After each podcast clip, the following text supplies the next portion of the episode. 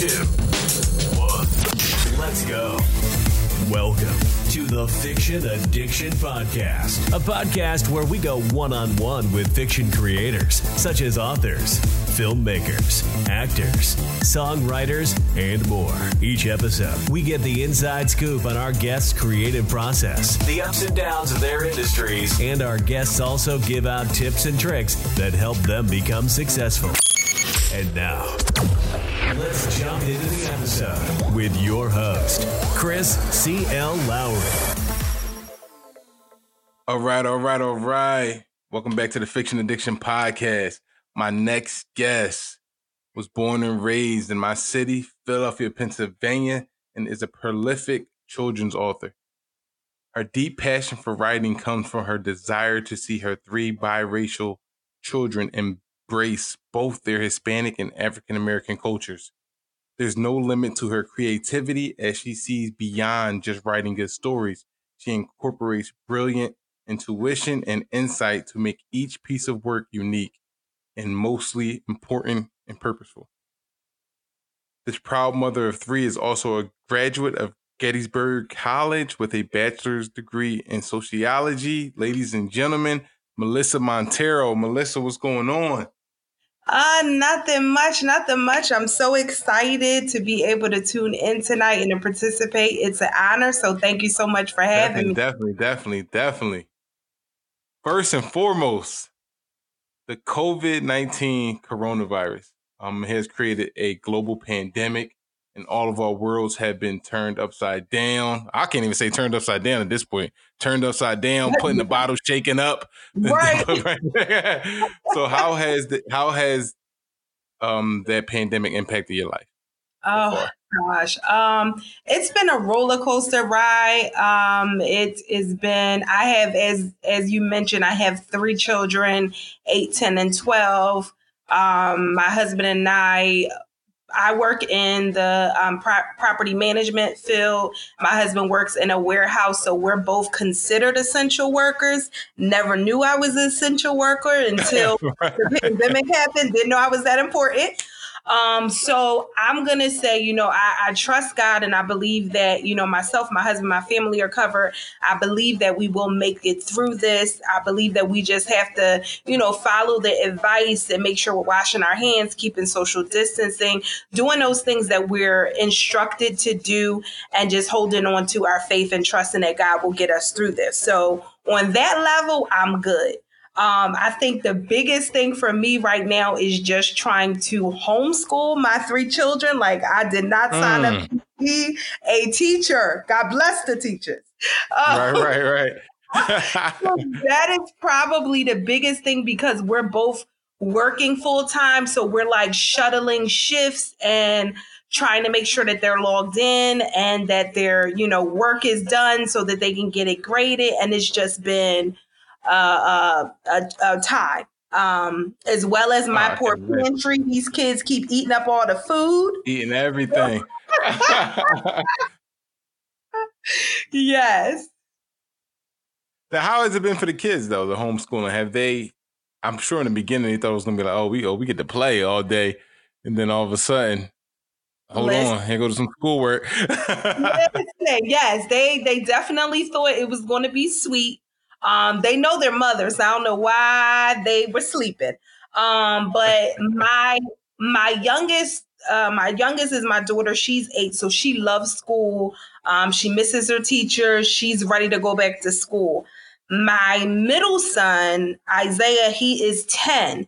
So he is the one, like you said, oh, we doing homeschool. Let me get everything done in an hour. I'm just going to click, click, click, click, click, get this done, and then I'm going to hop you know um and then my oldest he is 12 so he's in middle school and he's already kind of you know by the time you get to middle school at least out in montgomery county the kids have laptops. They're accustomed to doing their work online. They turn their homework in online. He knows how to grab his grades and let me know what he needs to do what he doesn't need to do. So for him he's good um, but it, it's definitely each child has their own personality with dealing with this um, mm. and the whole homeschool thing. So it's definitely been a process.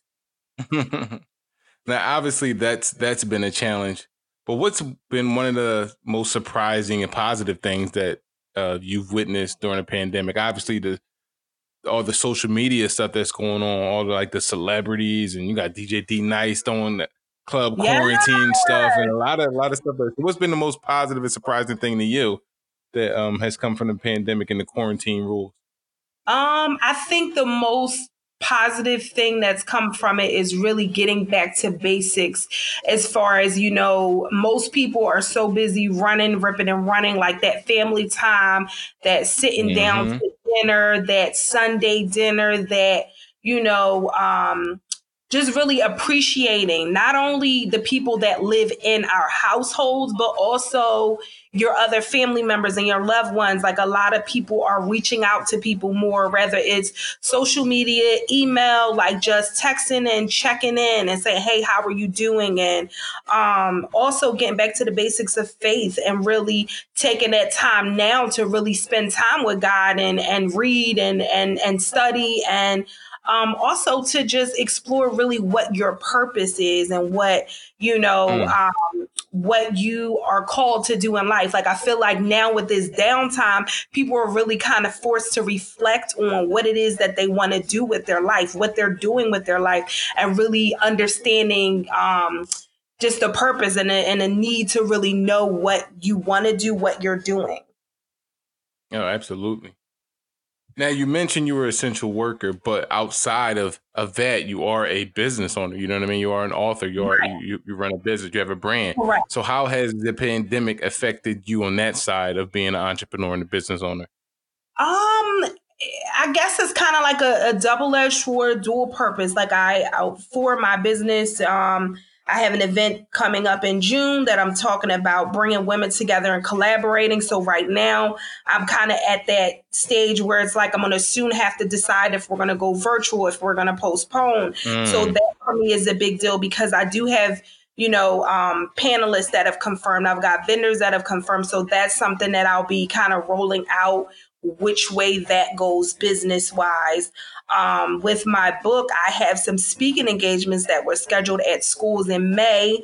So um, it's definitely affected me in that way, um, where it's kind of like, you know, like you said, in a bottle upside down, turned around, shaken up. Like I was really pushing, you know, to like get my things booked. I was reaching out to schools and, you know, getting stuff lined up. And it's like, you just never know, you know, you just never know. Yeah. So, um, but on the flip side, it's allowing me time to really be more creative with my posting. Like all of my posts on social media, like I'm trying to be positive and just provide hope and then just stay before my audience and you know, just let people know like we'll get through this. Let them know that we're, you know, we're in this together. Let them know that, you know, when we do get released, we're gonna have an awesome time at this event. So be ready, you know, get your, right. get your purpose, get your get your your your business ideas together, you know, get your questions together, know what you're gonna ask, know what you're gonna do, and just really take this time to work on building yourself up. So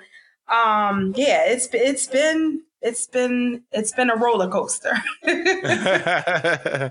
now, obviously, that that event you're mentioning it is is it is an event uh, to get women and that's that are involved in business together and networking. How has that been? Is this the first one, or is this, or did you have you had this type of event in the past? I've done more. Uh, so I love planning events. Um, I've done like we've done an event for our business mixed essence, which we'll talk about a little later. But we did one of we did an event last year, um, kind of similar to this. This is my first event that I'm doing on my own that specifically targets women on this level. Like I do little events where we do like painting with a twist. Um, we do like just gatherings together just to hang out and kind of uh, break away from you know our husbands our kids just get some time girl time girl you know it's necessary self-care okay? Oh, absolutely absolutely. so this is definitely one of the first events i've done on this level um, specifically geared towards bringing business owners and women together yes. Now how has planning these events just opened your mind up in terms of networking with other women and seeing so many good ideas. I'm sure coming your way of people just uh just going out there and following their dream? Absolutely. I think um, just becoming um you know i've always had a desire to bring people together i've always I, i've always been known as an encourager and that kind of thing so i think becoming an author and going to vending events and being in different arenas and you know trying to figure this whole author thing out because i didn't grow up saying i'm going to be an author i was empowered and compelled to be an author and so, mm. as I've been going along these last two years since my release of my book, um, I've just come into different arenas with different men and women um, but you know, my desire to do this event more was more focused on just saying, "Hey, we don't have to compete with each other." Because a lot of the time, it's like, "Oh, you see somebody else doing something similar to you, you can't talk to them or you can't share ideas with them because you think they're going to steal your ideas." But it's like my target audience and your target audience is different. We may right. both be authors, you know, but what I'm trying to do, my purpose, my mission is unique to me, and so is yours to you. So that was kind of, you know, was birth from me going to different events, seeing different people, and, you know, just knowing what it's like to first get started and not know the questions to ask or not know who to go to. So this event was really to bring all of the powerhouses together, you know, women that are on different levels in their businesses and their journeys and their nonprofits and having people come out who may just be getting started or know they've got this burning desire to do something but they don't know where to start. So mm. um, that was really the kind of purpose of of the event. Oh, absolutely. Now, you mentioned being empowered and compelled to become an author. Obviously, your passion from writing um, was inspired by your children. But when did your actual writing journey begin? Um, I'm gonna say pretty much with this book. I mean, I I in my family with the kids with their homework, my oldest is 12. So since he started school, um, it's funny, we got this running joke in my family, like, don't ask me anything about math and don't ask my husband anything about English. So the kids know when they're homeschooling and they get to their math part, they're like, all right, mommy, I did everything except for the math. I'm just gonna wait for Poppy to get home. Um, and when it comes to anything that has to do with English or reading, they try and take it to him and he like go find your mom i'm not doing so we you know english has definitely been my preference i enjoy um, you know, reading articles, anything that I can find to better myself. Um, I wouldn't necessarily have called myself a writer until probably I wrote the book um, two years ago. So I would say it probably definitely started at that point.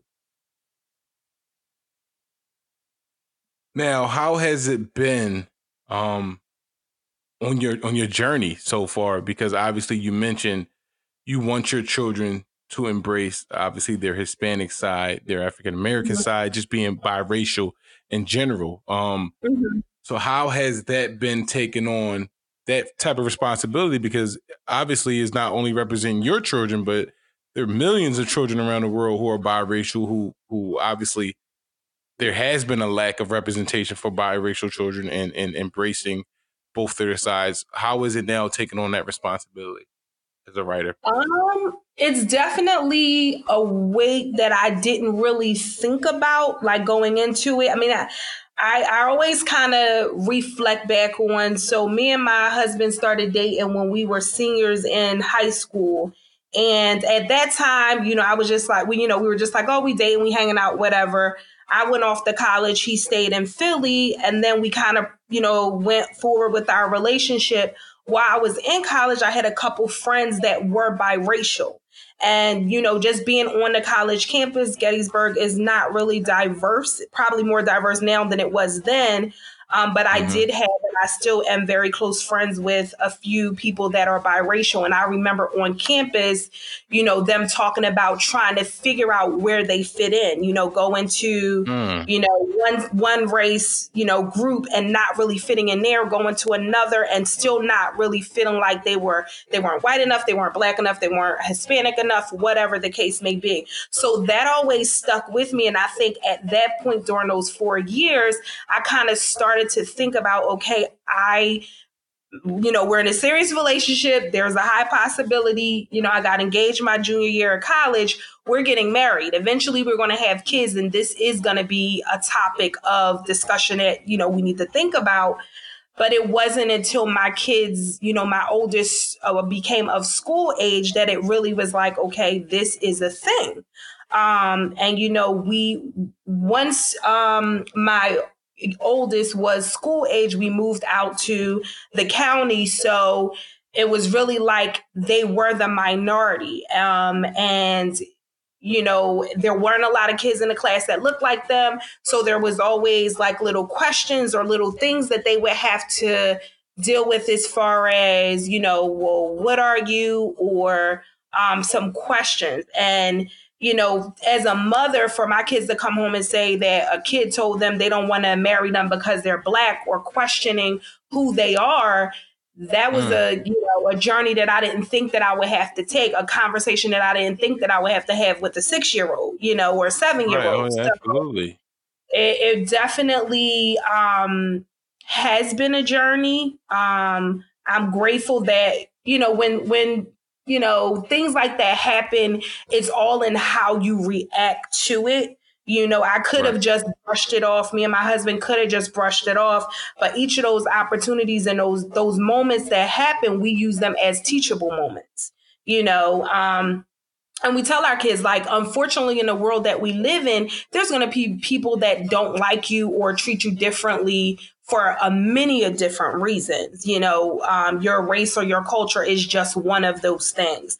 Um, and just really telling them like to be proud of all of who they are. You know, you're black and you're Rican and, you know, there's different benefits and, and, um, pride in both and they both make you who you are. So it's definitely um, still a journey. I mean, you know, they still go through things. My oldest, you know, had an incident happen where he was called the N word at the school. And it's just, mm. it, it's definitely, you know, things that I didn't have to go through at their age. And I didn't think that I would have to be teaching or telling them these things at this age. So it's been a journey. right. And, and, and, it's, and it's crazy you say that because obviously when you and your husband um, got married and things like that, you guys didn't expect, you know what I mean, walking into these times still having right. to deal with race issues, you know what I mean, with so many, you know what I mean, so many prominent uh, blacks and Latinos who have become successful and have had impacts in their communities, and we still are like fighting these battles, and our kids are fighting the same battles we uh we heard about our parents fighting. You know what I mean? So that I, I, I, can imagine. Correct. Crazy. Like you, you, you're, you, you nailed it. Like you would never think that those would be conversations that you would have now. You know, now right. with so much, um, you know, diversity you see, and and we definitely have a long way to go. By no means are we there. Have we arrived? But it's definitely. Right you know, progressing more. Like there's more even multicultural families represented in movies and things like that. There's oh yeah, more. yes, yes. Um, but yeah, it's still, you know, it's still alive and and still going. So now, obviously, um, with writers like you coming out now, um, I, and I and I, is a kudos to the independent uh book industry, writing in uh writing world um we have out here that so many people are bringing that representation of biracials, even African Americans, uh, even mm-hmm. just Latino stories, stories by Native Americans and, and Asian communities. They are getting that representation now with the emergence of independent writers. But right. you you have a 12 year old, so you knew uh, yeah. six years ago, 10 years ago, you like how difficult was it to find that representation uh, specifically for your child in, in so many different ways? Um, it, it, was it was definitely difficult. Um, and like I said, the hard part is, you know, there are definitely African American books out there more than um more now than there were before. Um, oh, more absolutely. now than six years ago, but in you know six years ago, there still was a struggle just to find a book to talk about minorities in general. Like you really have to go on a hunt. You can't go to right. the, you know, library out here and find diverse books. You're just it's just not happening. So um, you know, it was it was definitely difficult. Um, and that's why I said, you know, trying to find an article, trying to find a, you know, something on Facebook that I can find a group or anything that kind of talks about it, YouTube channels. Like, you know, I did as much searching and research as I could, you know, to try to find something so that they could look at a book and say, okay, I understand. Or, um, you know, that person looks like me and now I get it, or okay, mm-hmm. now I mm-hmm. know why I should be proud, or you know, to it's not because it's different when your parents tell you something. You know, when your parents say something to you, you like, okay, I hear you, but I don't really right. hear. You. so for me to say love yourself for who you are, it's like what? But if you get a book that says it by somebody else, then you you can believe it. You know. mm, mm, absolutely. now you now you also mentioned uh, your speaking engagements, getting in schools. Uh, mm-hmm. Obviously, there's so many writers out there who are just entering this journey. So, how would you how would you prep them in terms of getting from their book to becoming a speaker? Because that's a big jump. You know what I mean? Mm-hmm. Obviously, for people who aren't familiar with public speaking and who aren't very comfortable with it, that, that is a big jump. Um, and it takes a lot of time and practice. So how would you advise someone to prepare from becoming just a writer to becoming obviously a speaker and, and presenting to not only adults but to children as well? Absolutely, absolutely. I really think it's really you knowing your your product, you knowing what you mm. created, you doing the research on your topic, on whatever you're covering. Like, I feel like I am definitely and have always been the person that loves to be behind the scenes. Like, I, I will, I will do everything it got has to do to prepare for something. But when it comes to presentation day, I'm in the back. You know, I'm behind stage. You know, making sure everybody go out, making sure everybody look good. That's that's who I am. That's who I am. Um, but you know, when it came down to this, my passion behind it and my desire for other children to really understand what my children and other multicultural children go through, and uh, for other parents to see, you know, how it affects kids who may not really understand what it means to embrace all of who they are. When it came to me really understanding that and wanting that message to go out you know, when I went to present to my kids' school, I think it was a total of maybe 500 kids or something like that. Mm. And that's not something that I would do. Like, I don't even want to be in front of 10 people. But, you know, when I Listen, when I went, my husband was like, You were so, he was like, You know, you were so confident. You were so cool. And honestly, mm. it was really like a switch. Like, I was nervous leading up to it. But when I started to do my PowerPoint presentation because I knew my product, because I knew my passion behind it, because I knew my purpose for why I was there and what message I wanted to portray, it I, I, did it seamlessly. I did it effortlessly. And that was my first real big presentation like that. But I can remember that day and I remember like when it was go time, I was ready. So my suggestion would just be to really own what you what you what you're presenting you know own your work own your message do the research um, and really when you know what your purpose is and you know why you're here the confidence comes with that. You know the confidence comes with that. And i think you know just practicing you know um, taking the time to really study you know what you're presenting go over your presentation and things like that. And i think you know the more you practice and the more you do it the better speaker you will become. Now when was the first time um, you announced obviously to your husband to your your family that you were going to pursue this journey as an author? Um i would say actually it was my husband that really kind of pushed me to to do it um, I can remember, you know, just getting, you know, was probably incident number three or incident number four with the kids. And, you know, they had just gone to bed and I was talking to my husband and I'm like, oh my gosh, like I want to do something. Like I feel like I need to do something to help our kids, but also like to let other kids understand. Cause I can't just show up to the school like, look, my kids are both black and reject. Like back off. I can't do that. I can't be, you know, mama bear up at the school. You know, I can't do that.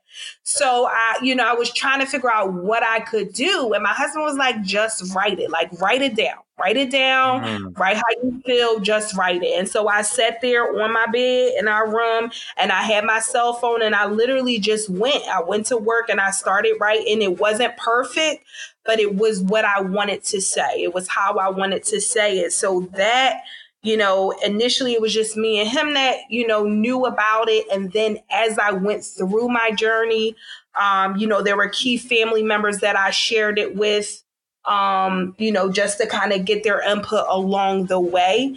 Um, but I would say probably, you know, I, I published in July of 2018. Um, and it probably took me about a year from start to finish. So I would say probably like September of 2017 ish, you know, a month or two in, I started mm-hmm. to just kind of get feedback from a few people just to kind of see, you know, what their thought process was. Did it sound right? Was I missing things and that kind of thing? Mm. So, how has that journey been um, since July 2018, since you released this book? How how has your journey been, the ups and downs?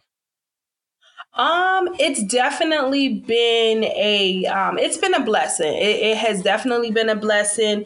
There are definitely you know ups and downs. Um, the downs are probably just when you're self-published. You know, uh, you are the marketing, you are the, you know, the publish, like you are Everything. all of it. You know, you to, yes, you have to push yourself. You're your manager. You know, you are designing flyers. You are doing it all. So I think that is probably the most difficult part about it is because I do work full time, and so mm. trying to have my events and vending events and um you know, trying to make sure that I schedule my visits either on days that I'm off from work or switch my schedule around so that I work one day so that I can take off to do it. So, you know, um, and then just making sure with the following up, you know, you can send a bunch of emails and that's great, but sometimes it takes one or two more phone calls or one or two more emails to make sure that you get that booking, you know. So mm. I think that Say is that probably. Listen, I it, it, it, it takes time, and I know a lot of people get discouraged you know, if they get that no the first time or they don't get an answer, sometimes you got to make two and three phone calls, leave some messages, show up. You know, you you got to mix it up and you got to be persistent with what you want. So um, that's definitely one of the you know downs. The ups um, you know, I always talk about the process of writing the book. Like I was blessed to be able to share with my kids as well as my um, nieces and my nephew the process of me writing. So when I went from writing to get my first illustration um, and just, you know, tweaking things. And, um, you know, I joke about my niece when I got my first published, my first uh, printed copy. I took it over to my sister's house and my niece Jasmine, I had them looking through the book. She noticed that one of my Spanish words that was in the book was not in the glossary in the back of the book. So had she not read it and went through that process with me, she would, you know, I would have missed that. So mm. I love the fact that, you know, my kids and my nieces and my nephew were able to see okay, I had this goal that I set, and it took a year. And they saw me through the process, like holidays when I would go to their house. If I was talking to the illustrator and I couldn't quite get something right, they saw me through the process. And then now they're seeing me go to like their schools or their summer camps and they're seeing me present and they're seeing my book on Amazon and they're seeing. So it's like, you know, when you set your mind to doing something, you know, you can, you can reach the goal You know, it may not be an overnight thing, but if you stay consistent, you know, and you follow through. So I think that's been the biggest reward for me is really to have my, you know, have other people see me from start to finish, you know, complete it, get the finished product and be able to go forward with it. So mm. Now, do, now during those those down moments, like you said, doing all that uh-huh. work, um, doing everything, you know what I mean, Put, yeah. putting in all that yeah. work. What what, what keeps yeah. you motivated to keep pushing? Um, I, I would say my kids. I would say my desire to want other people to feel empowered my desire to not want other people, you know, in those moments. Like I, there was one event that I had um, and this was maybe like my second or third read aloud or something. And it was at my niece and nephew's um, after school program for like the Y. Um, and one of the camp counselors came up to me and was like, Oh my gosh, I was so moved by your book. Like, I wish that there was something like this out there for me when I was younger because she was also a, a biracial individual. Mm. So, you know, those moments, you know, when I reflect back on those moments and I think about the impact that it had has and me, you know, reaching that goal, fulfilling that purpose that I had that day when I wrote the book in my room and said, this is why I want to do this. You know, I want to be a, a, voice of encouragement for people who may not have those conversations with their parents or may not, you know, really, because I have friends who they didn't talk about race growing up. And I feel like your culture and your and your race is a part of your identity. It's a part of who you are. It's a part of how you act and the things that you do, those little quirky things that you do come from, you know, who you are. So, you know, when I had those moments, you know, where I reflect back on events and reflect back on people's words and, you know, read reviews on Amazon and that kind of thing, um, it really kind of pushes me to want to continue to do it, you know, on those hard days, just to think about the people that will be affected and empowered by the book. Mm. Now, your book. um, entitled I Refuse to Choose the Best of Both Worlds. So this book takes mm-hmm. takes us on a journey of Maya, who is a happy-go-lucky child born into a loving family with a great mother and a supportive father. Unlike a lot of her classmates, Maya has a different sort of family. One day, Maya becomes upset at school um, because she feels pressure into making a choice about which of her family's cultures she has to be a part of. So in this book, they follow the story of Maya as she makes important decisions and learns valuable lessons about herself and how and about how to navigate the world as a proud biracial child. So the first thing I want you to do is just to break down that title for me. I refuse to choose mm-hmm. the best of both worlds. Mm-hmm. Sure. So just the title, I refuse to choose, you know, sometimes with my kids with other multicultural or um, biracial individuals, like I said, friends that I have who may be black and white or Puerto Rican and black. Um, sometimes, you know, being around people, they'll say, well, what are you? Or you, you can't be both, like choose one. Um, and even when you think about, you know, and I get frustrated every year when I get the, um, the reports that the school sends home where you have to check a box to explain what race you are. And, you know, every year that I get it back, autofill, I guess, because it's the first thing that shows up. It says African American. And I'm like, but my kids are both African American and Hispanic. So they should be able to choose both and not be just put into one box. Um, and that's kind of the idea and the message behind it. Like you don't have to choose one race or the other. You're both. And that's what makes you special. So, you know, you have the best of both worlds. You have both your African American side, you have both and your Hispanic side, or whatever your mix is. You know, just feeling empowered to just say, this is who I am. You know, love me for all of me, and I'm not choosing, you know, right. and oh, that's oh, the stance that she in a book. I'm not choosing. You know, I am both. So now, now some stories are just good. They they're, they're good all around stories, and others they take you somewhere that not many writers can take you to. And I think your story did that. So, and I think mm-hmm. you did that by creating the scenario of her having to make a that important decision in a school setting. You know what I mean? As a child. Right. So and not not many people realize that. I mean, you even as a parent just reading that, and it's like, wow, when you really think about it, like right. that is a heavy decision a child will have to make. So, what made right. you uh, choose this specific scenario and situation for your book?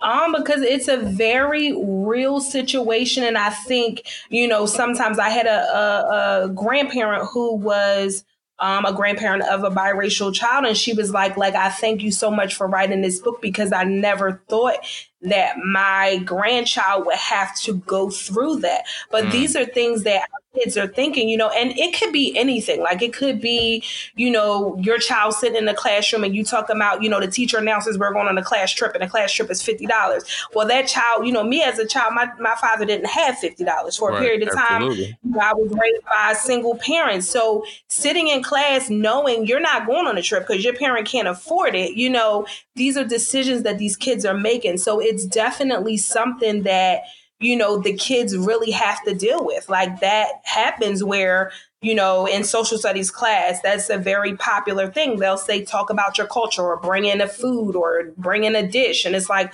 well what do i choose? You know and there's a part in the book where you know, she goes home to talk to her mom, and her mom's like, Girl, what are you upset about? Like, you're both, love it.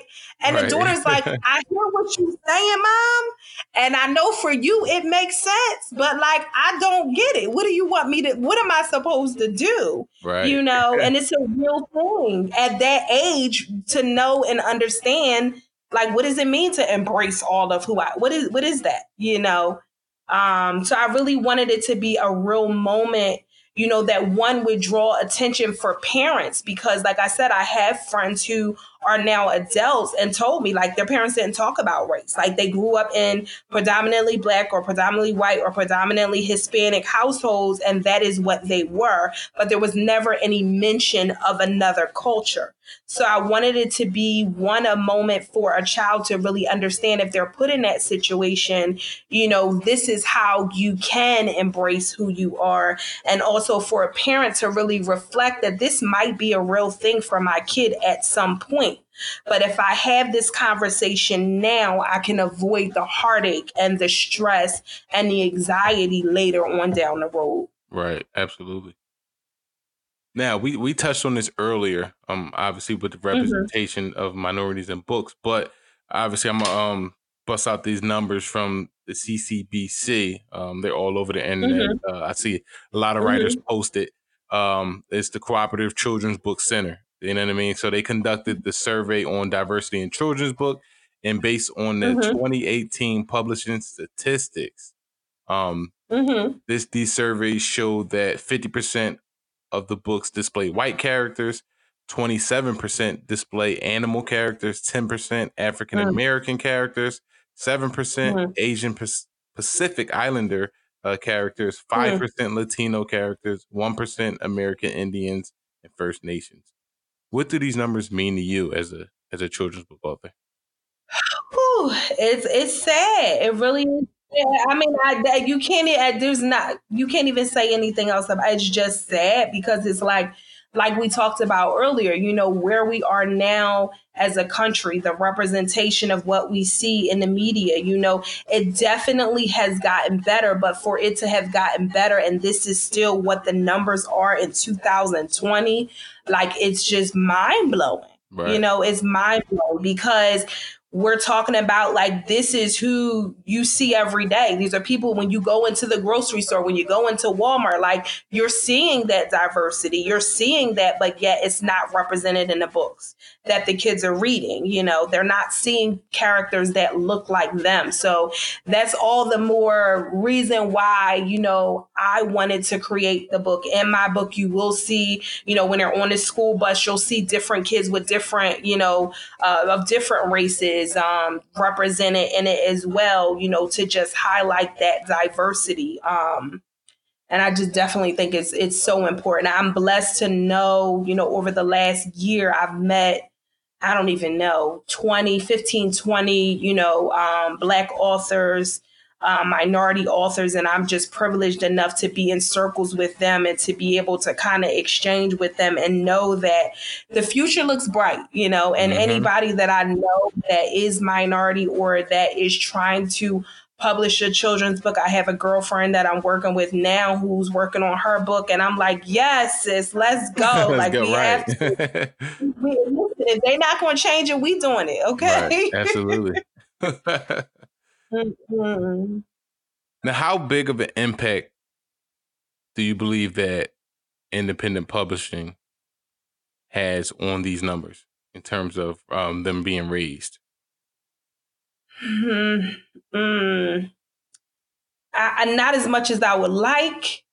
Um, not as much as I would like. I think, you know, with independent publishers, because we are the the, you know, the hands and feet of the business and it's pushing to try and get you know your book into bookstores and into libraries i think it's going to take longer for us to make the dent that we would like to make. Mm. But I'm definitely hopeful that it's going to happen. You know, I know that, you know, it may look far fetched and it may look like it, but I'm very, very hopeful that, you know, more people will be empowered to share their story. More people will hear these numbers and want to make a difference and, you know, and make change. So I'm gonna I'm gonna stay positive about this thing. We're going to increase the numbers. we have to. Right. We Absolutely. To. Yeah. Definitely. now, going back to the representation of the characters in the books, as an uh, author, as obviously as an independent author, you had all the creative control when you started writing your story, and you did have uh-huh. um the opportunity to choose to write about any type of character, any type of race. You you also had the opportunity to choose an animal character because obviously the representation is higher than in that category than minorities.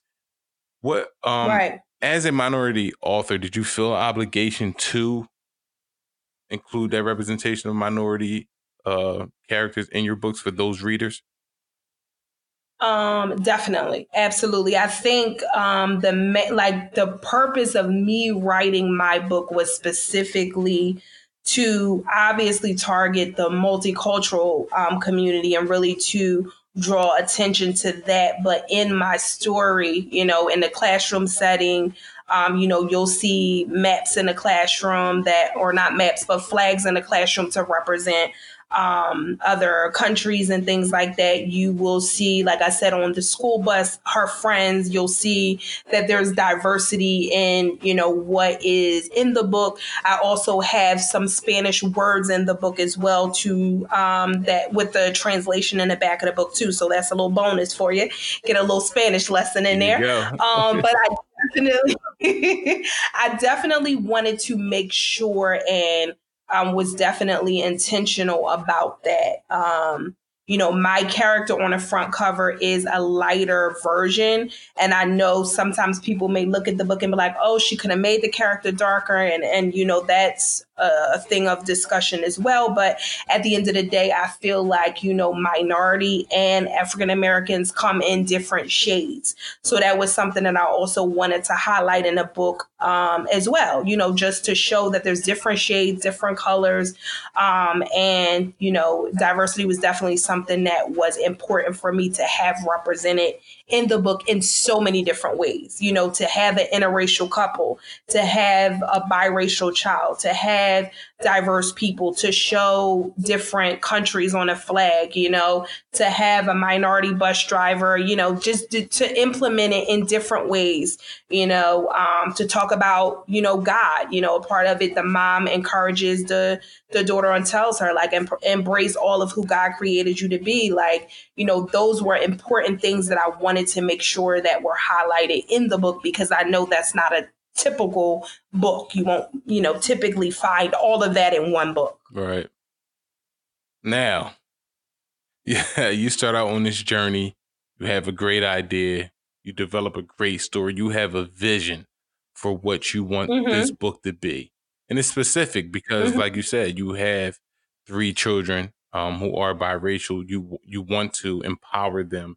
Um, you want to inspire them, and then you want to inspire the world and other children.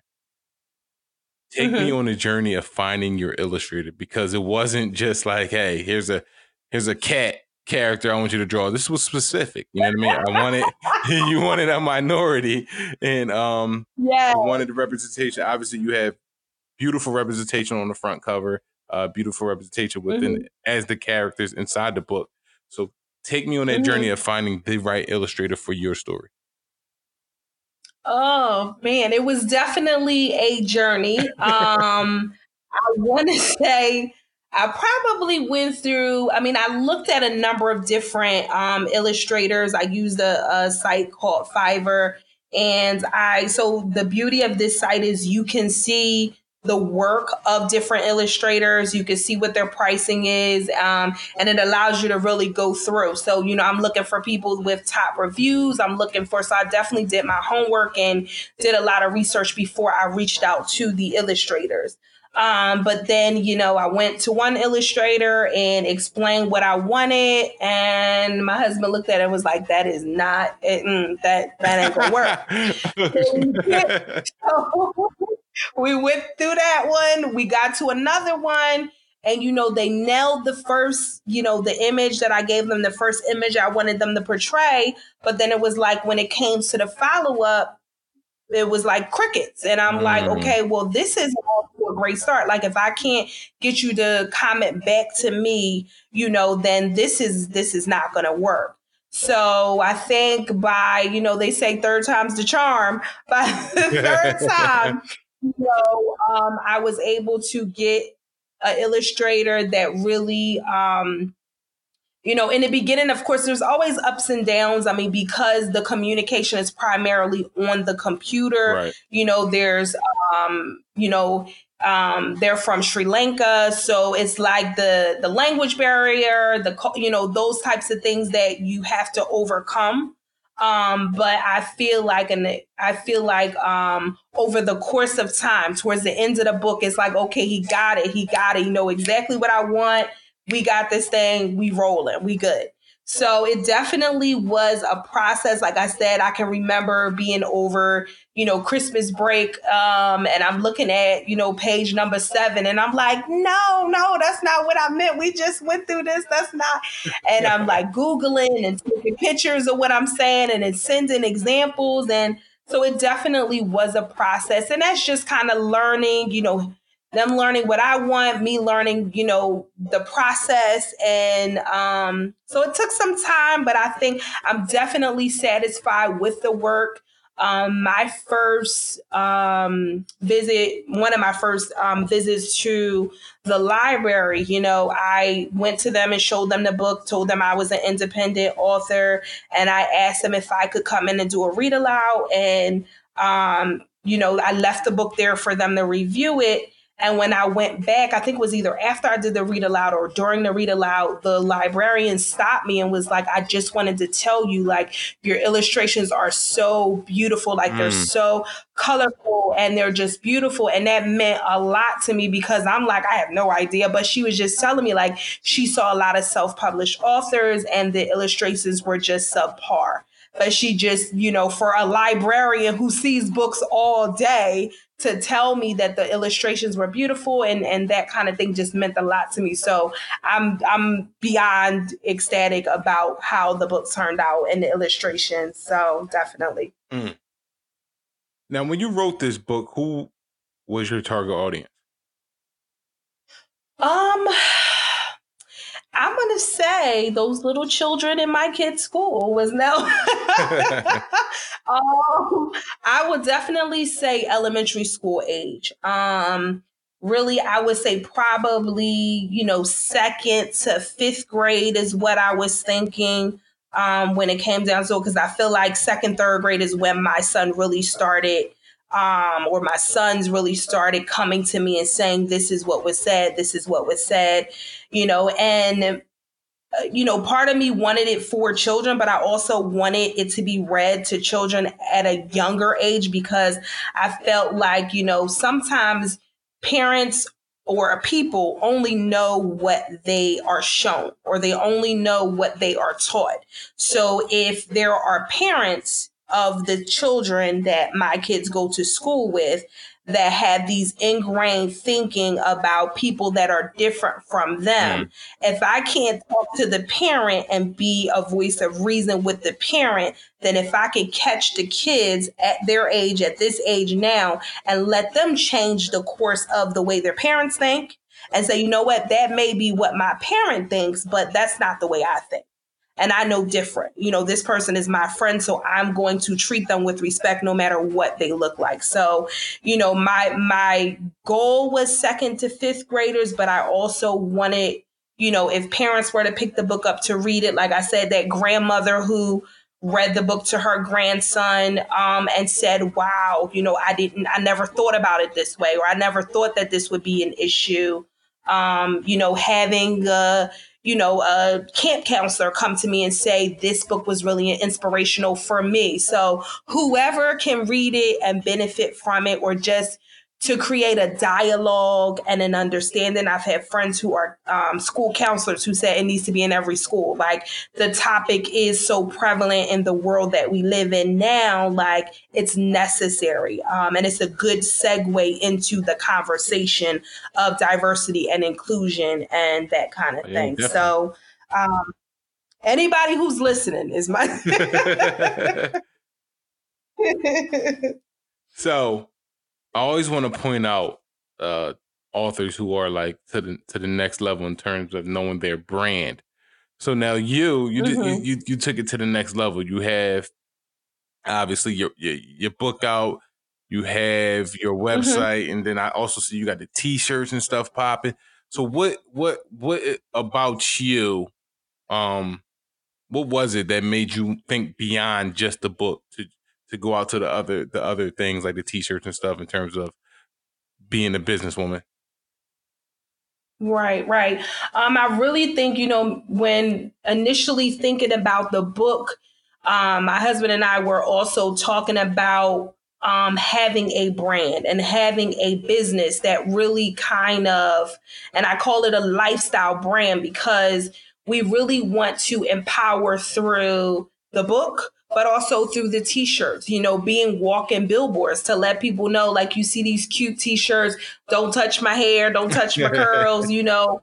Um, I have one shirt that says, I'm not the nanny because this was my reality when my kids were young. Like I just was looking at a picture today going through my Yahoo my daughter was so so fair skinned like when she and now she's got more melanin and, and, stuff like that but when she was younger she was so so fair. When i would push them around you know people would be like oh is that your daughter? Like who you know or wow. or things like that. And it's like no i'm not the nanny. Yes i gave birth to her. Right. yes i was in labor. Yes i got stretch marks it sure do. Yes. um, so you know, we wanted to go beyond just the book. Um, and you know, so getting the opportunity to speak, you know, I enjoy when I do visits to schools um, and small group visits because we can take those moments to engage and do like I'll do um, uh, vision boards or empowerment boards and um, affirmation, positive affirmation boards. After I do a reading, you know, all with all of the kids, I'll say, you know, repeat after me. I am important. I am smart. I am talented. Like I am a world changer. I want to just empower in any way, shape, or form. So that's kind of why I wanted to really take it to the next level and provide the, you know, the clothing and the apparel to really kind of go with the brand and you know, just let people know, you know, be proud of who you are, be proud of who God created you to be. Now what's now what's next for you?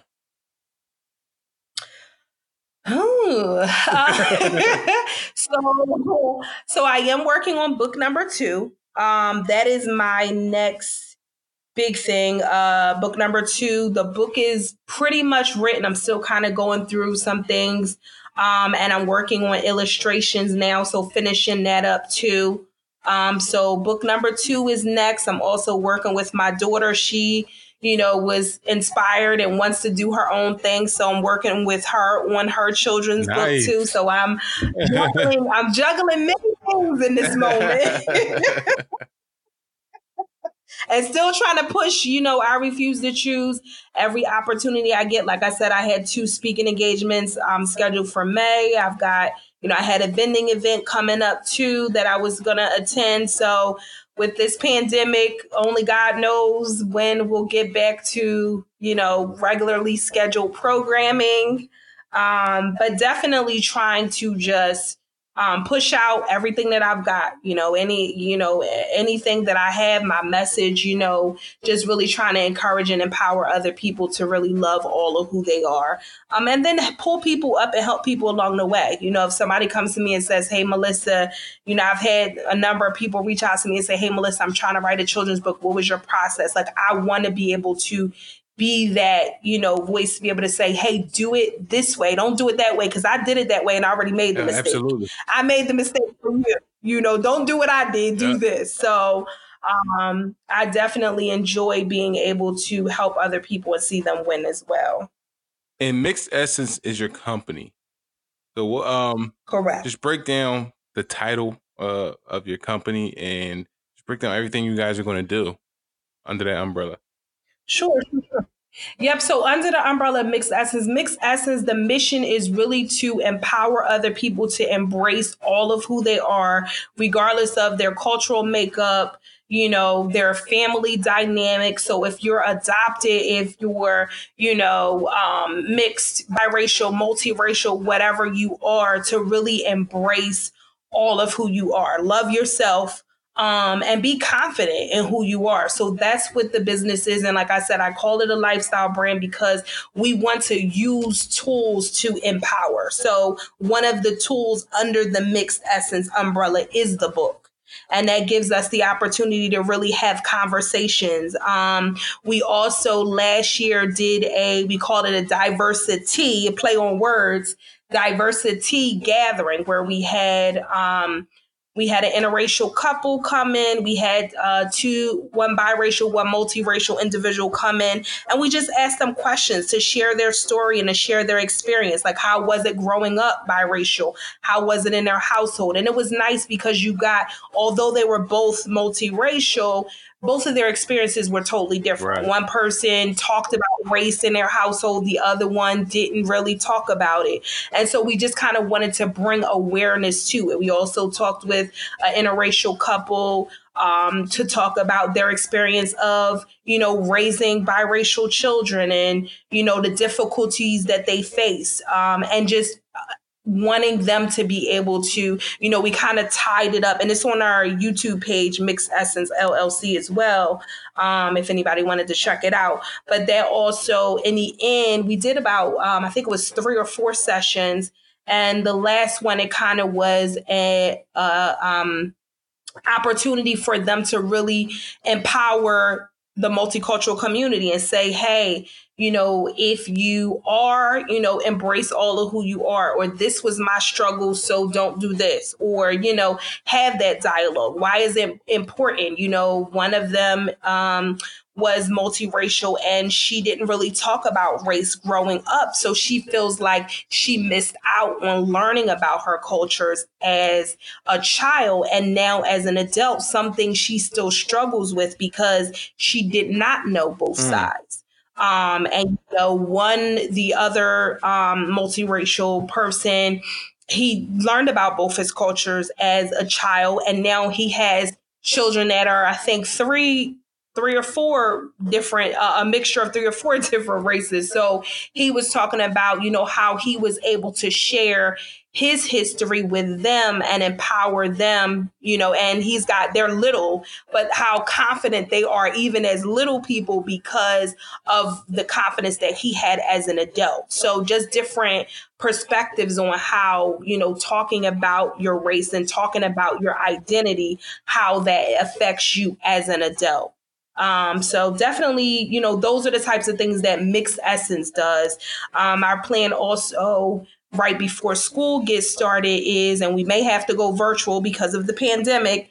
Um, but we wanted to have a panel very similar to that, but we wanted to have preteens and teenagers to come in uh, um, and talk about their experiences Yeah, yeah, because my son is 12 now. So to talk about their experiences um, and, you know, how they handle them. What do you say in those moments? And, you know, I'm grateful because one experience that my son had, like I said, somebody called him the N word, and the way he handled it, he he handled his own. You know, he really did it. I was really proud of him and how he um, handled it. But somebody else receiving that same word and not knowing who they are or being confident enough to stand up for themselves may have handled it totally different. And that could have affected them for the rest of their life, mm-hmm. you know? So I really wanted to have that dialogue, maybe bring a um, counselor or a therapist in to sit in on a conversation and really give a, you know, a um, solid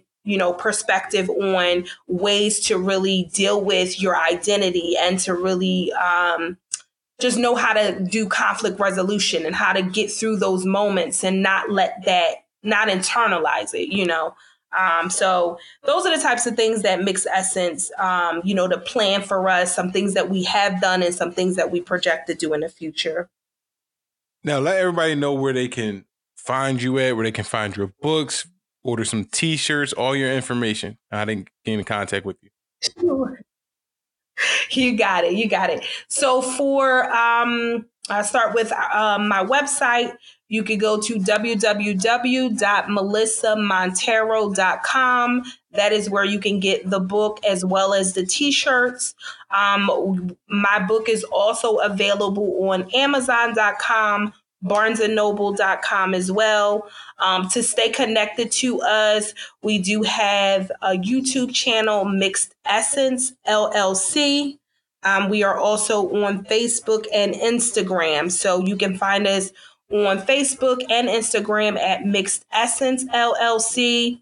And if you want to follow me, also, I try and keep updated on my events and things like that that are going on on Instagram, it's melissa.a.montero. Nice. And this has been Melissa Montero on the Fiction Addiction Podcast. Melissa, thank you so much for joining us. Appreciate it. No problem. It was a pleasure. I really appreciate you having me on.